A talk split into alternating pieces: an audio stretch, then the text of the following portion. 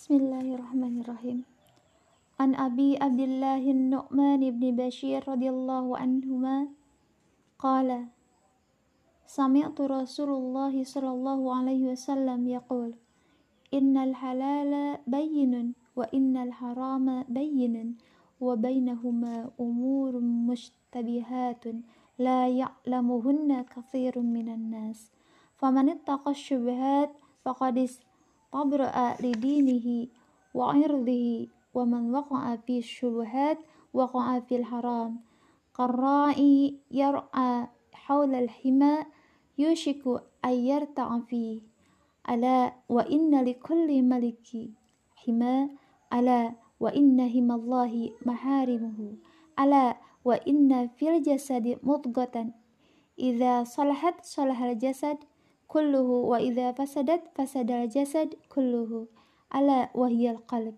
Rawahul Bukhari wa Muslim.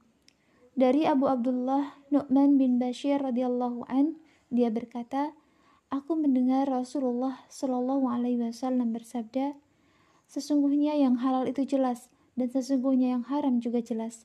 Dan di antara keduanya ada perkara-perkara syubhat atau samar-samar yang tidak diketahui status hukumnya oleh kebanyakan orang. Barang siapa berhati-hati dalam perkara-perkara syubhat, maka dia telah menyelamatkan agama dan kehormatan dirinya. Dan barang siapa yang terjerumus dalam perkara-perkara syubhat, maka dikhawatirkan dia terjerumus ke dalam perkara yang haram. Sebagaimana seorang penggembala yang menggembala di sekitar daerah larangan, maka dikhawatirkan hewan gembalaannya akan masuk merumput di dalam daerah larangan tersebut. Ketahuilah, sesungguhnya setiap raja memiliki larangan, dan larangan Allah adalah hal-hal yang diharamkan. Ketahuilah, sesungguhnya di dalam tubuh manusia terdapat segumpal daging yang apabila ia baik, maka baik pula seluruh anggota tubuhnya. Dan apabila ia jelek, maka jelek pula seluruh anggota tubuh lainnya. Ketahuilah, sesungguhnya segumpal daging tersebut adalah hati. Hadis riwayat Bukhari dan Muslim.